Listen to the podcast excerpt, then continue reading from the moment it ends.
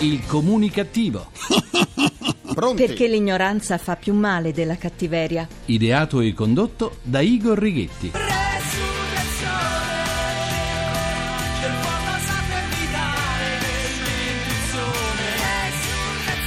Resurrezione di Samuele Socci, un brano che dedico a tanti nostri politici risorti più volte. Buona comunicazione Italia dei tagli e dei cerotti dal vostro comunicativo di fiducia Igor Righetti. Bentornati alla nostra terapia radiofonica di Gruppo Fuori dal Coro numero 2142, dodicesima edizione. Parliamo della libera circolazione in Europa per medici e pazienti. Dal prossimo 25 ottobre i cittadini europei potranno scegliere in quale Stato membro farsi curare. Sono esclusi i servizi di assistenza a lungo termine, i trapianti di organi e i programmi pubblici di vaccinazione. Via libera invece alle cure altamente specializzate e ai pazienti che vogliono essere curati all'estero per restare vicini ai propri familiari che vivono oltre confine. Insomma, l'assistenza europea senza confini sembra proprio studiata per una libera circolazione non soltanto dei pazienti, ma anche di tutti gli operatori della sanità, medici, infermieri, ostetriche, dentisti, farmacisti, veterinari e specialisti di assistenza per l'infanzia. Potranno operare liberamente senza confini anche architetti, ingegneri e tutti gli iscritti alle professioni regolarmente, che in Europa sono circa 800. Tornando al grande tema della salute, i cittadini europei potranno scegliere il luogo dove farsi curare anche nel caso di cure particolarmente specializzate. Naturalmente questo vale anche per i parenti che sceglieranno l'Italia per alcuni interventi o trattamenti. Chissà perché c'è un po' di scetticismo in giro sul fatto che i nostri ospedali, o almeno alcuni, possano riempirsi di pazienti stranieri, ma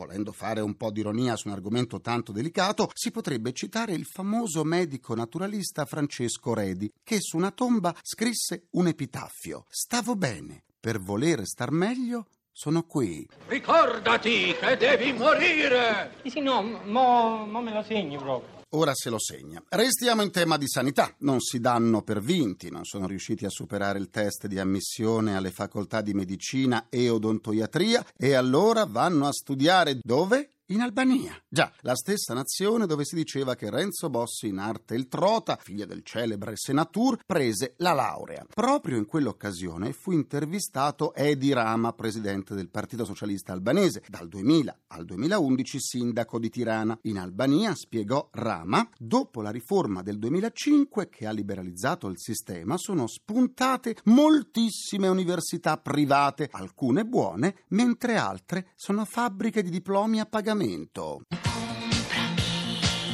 Io sono in vendita. È in vendita. Non mi credere. No, no, ci crediamo. A Tirana funziona un'università privata, Nostra Signora del Buon Consiglio, gestita da una fondazione della Congregazione dei Figli dell'Immacolata Concezione, un istituto religioso di diritto pontificio. Anche qui si devono superare i test di ammissione che non prevedono però quesiti di cultura generale. Sì! Si può fare ed è così che centinaia di giovani si troveranno alla fine con un titolo accademico che non c'è bisogno di convalidare in quanto l'Università Nostra Signora del Buon Consiglio rilascia lauree congiunte con alcune università statali italiane. Capito?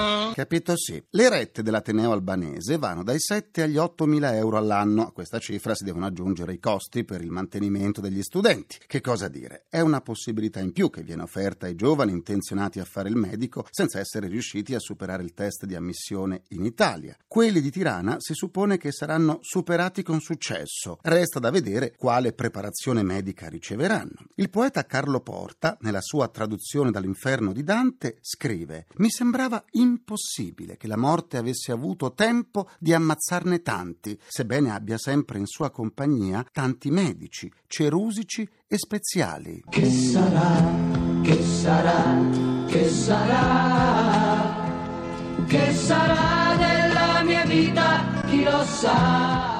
Eh, chi lo sa, chi lo sa. Per riascoltare l'istituto del comunicativo andate sul sito comunicativo.rai.it e basta, dove potrete anche scaricarle in podcast. Come sempre vi aspetto pure sulla pagina Facebook del comunicativo, facebook.com slash il comunicativo. Continuiamo la terapia. Secondo il sondaggio fatto dal sito di viaggi più seguito al mondo, TripAdvisor, sulle tendenze dell'industria del turismo e dell'ospitalità, alle vacanze, nonostante la crisi economica mondiale, non si rinuncia a costo di fare sacrifici sacrifici in altri settori. La pensano così anche gli italiani che non modificano il budget destinato al viaggio e questo nonostante sia sparito l'ottimismo. Si parte insomma masticando amaro, ma si va dove ci porta la voglia di allontanarci dalla routine, di fare nuove esperienze, di provare nuove emozioni. Più ottimisti dei viaggiatori sono i proprietari di strutture ricettive che guardano fiduciosi al 2014. Tra i viaggiatori esteri si registra una crescita nella propensione alla spesa di paesi che raramente figurano in queste classifiche, come l'Africa Africa che si piazza al primo posto per incremento del budget, seguita da Sud America e America centrale. In Italia si assiste a un rafforzamento del turismo interno. A quanto pare gli italiani, complice la crisi economica, hanno scoperto che il nostro paese ha tanto da mostrare, ma tanto, ma resta il sogno di visitare l'America del Nord, la meta più ambita dai nostri conterranei. I viaggiatori internazionali sognano invece di visitare l'Europa, gente che va e gente che viene, in un continuo e inarrestabile scambio di culture e di esperienze. Del resto il turismo è un'industria trainante a livello mondiale. Negli ultimi 30 anni gli arrivi internazionali sono triplicati e sono destinati a crescere trainati dalle economie emergenti di Asia e America Latina. E allora andiamo a parlarne con i nostri ospiti.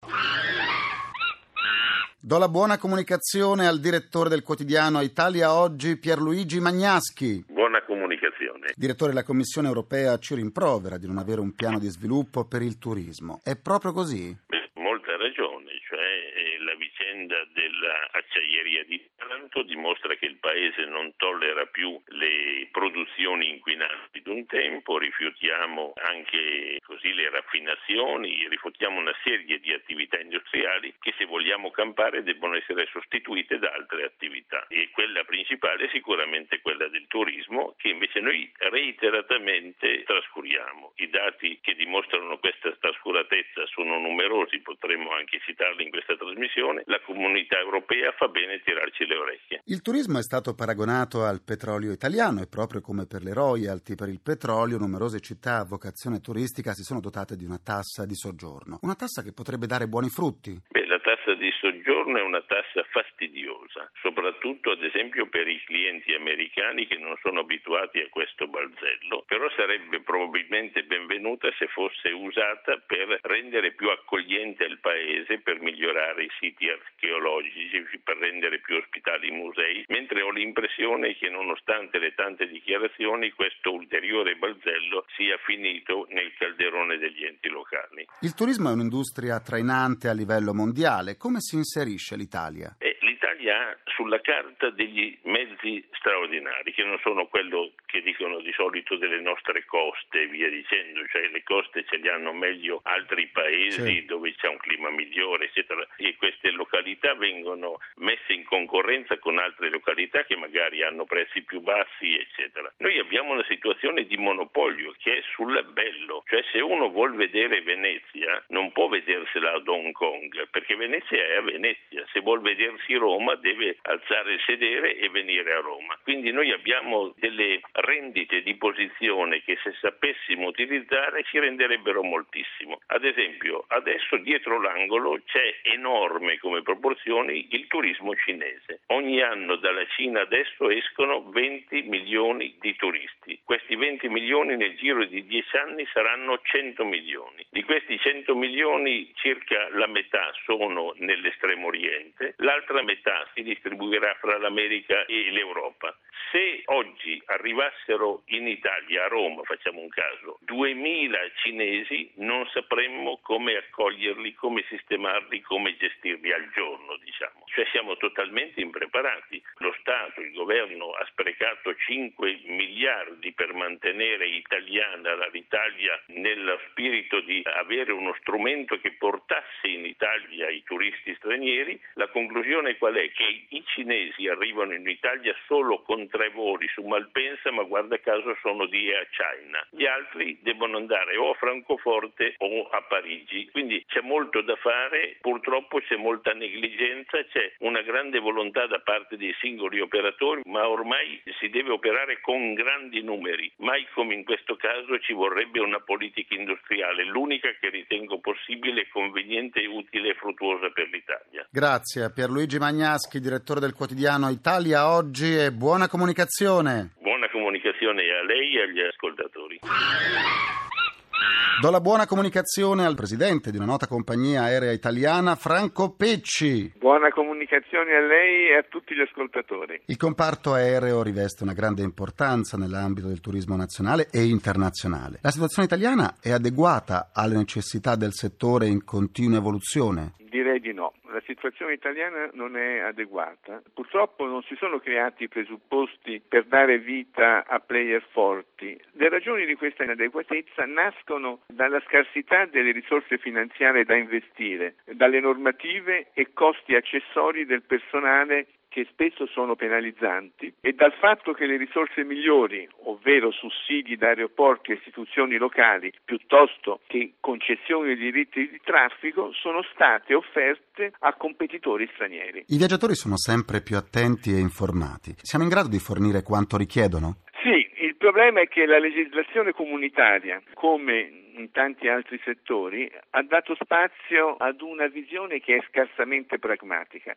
scaricando sulle compagnie tutti gli oneri da riconoscere ai viaggiatori, anche per circostanze del tutto indipendenti dall'operato del vettore, per non parlare poi della sproporzione tra biglietto pagato ed indennizzi di legge. Investire in infrastrutture e servizi aeroportuali può rappresentare una delle priorità per rilanciare la competitività del sistema economico? Sì e no.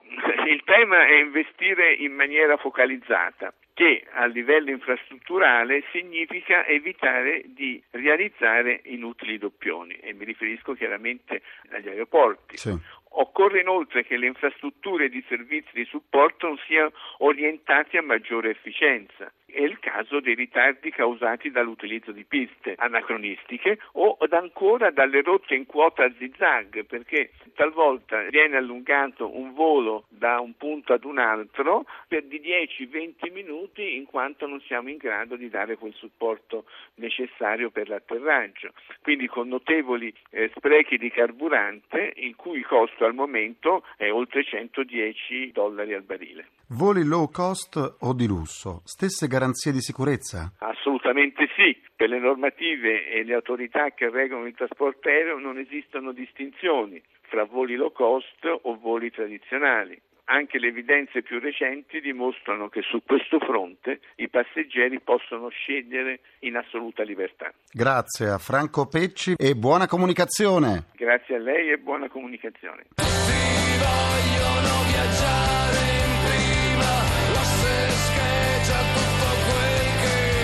Tutti, tutti, concludo anche questa seduta con il mio pensiero comunicativo. Ancora un pareggio per la nazionale italiana di calcio che dopo il 2-2 con la Danimarca replica lo stesso punteggio al San Paolo di Napoli con l'Armenia. Senz'altro questo pareggio casalingo è molto deludente. Chi degli italiani non pensava di vincere almeno questa partita? Chi? Eh. Ringrazio i miei implacabili complici Vittorio Lapi, Valtteri Ghetti, Carapagliaio, ringraziamento a Francesco Arcuri. Alla console, alla console. Alla console, tra gli immancabili. Folletti! E l'altro dov'è? È in ritardo? Folletti! Ah, eccolo. Folletti c'è Antonio Moncelsi. Vi ricordo che il comunicativo è anche in tv tutti i mercoledì in diretta alle 10.10 su Rai 2 all'interno di TG2 insieme. Il comunicativo Strani ma Veri, il primo spazio televisivo dedicato ai creativi italiani, può essere visto anche sul sito tg2.rai.it e su YouTube. La terapia radiofonica del comunicativo tornerà domani sempre alle 14.44 minuti primi, secondi a nessuno. Buona comunicazione e buon proseguimento dal vostro portatore strano di comunicattiveria. Igor Righetti, grazie, vi lascio al GR1 domani. Il comunicativo. Perché l'ignoranza fa più male della cattiveria. Ideato e condotto da Igor Righetti.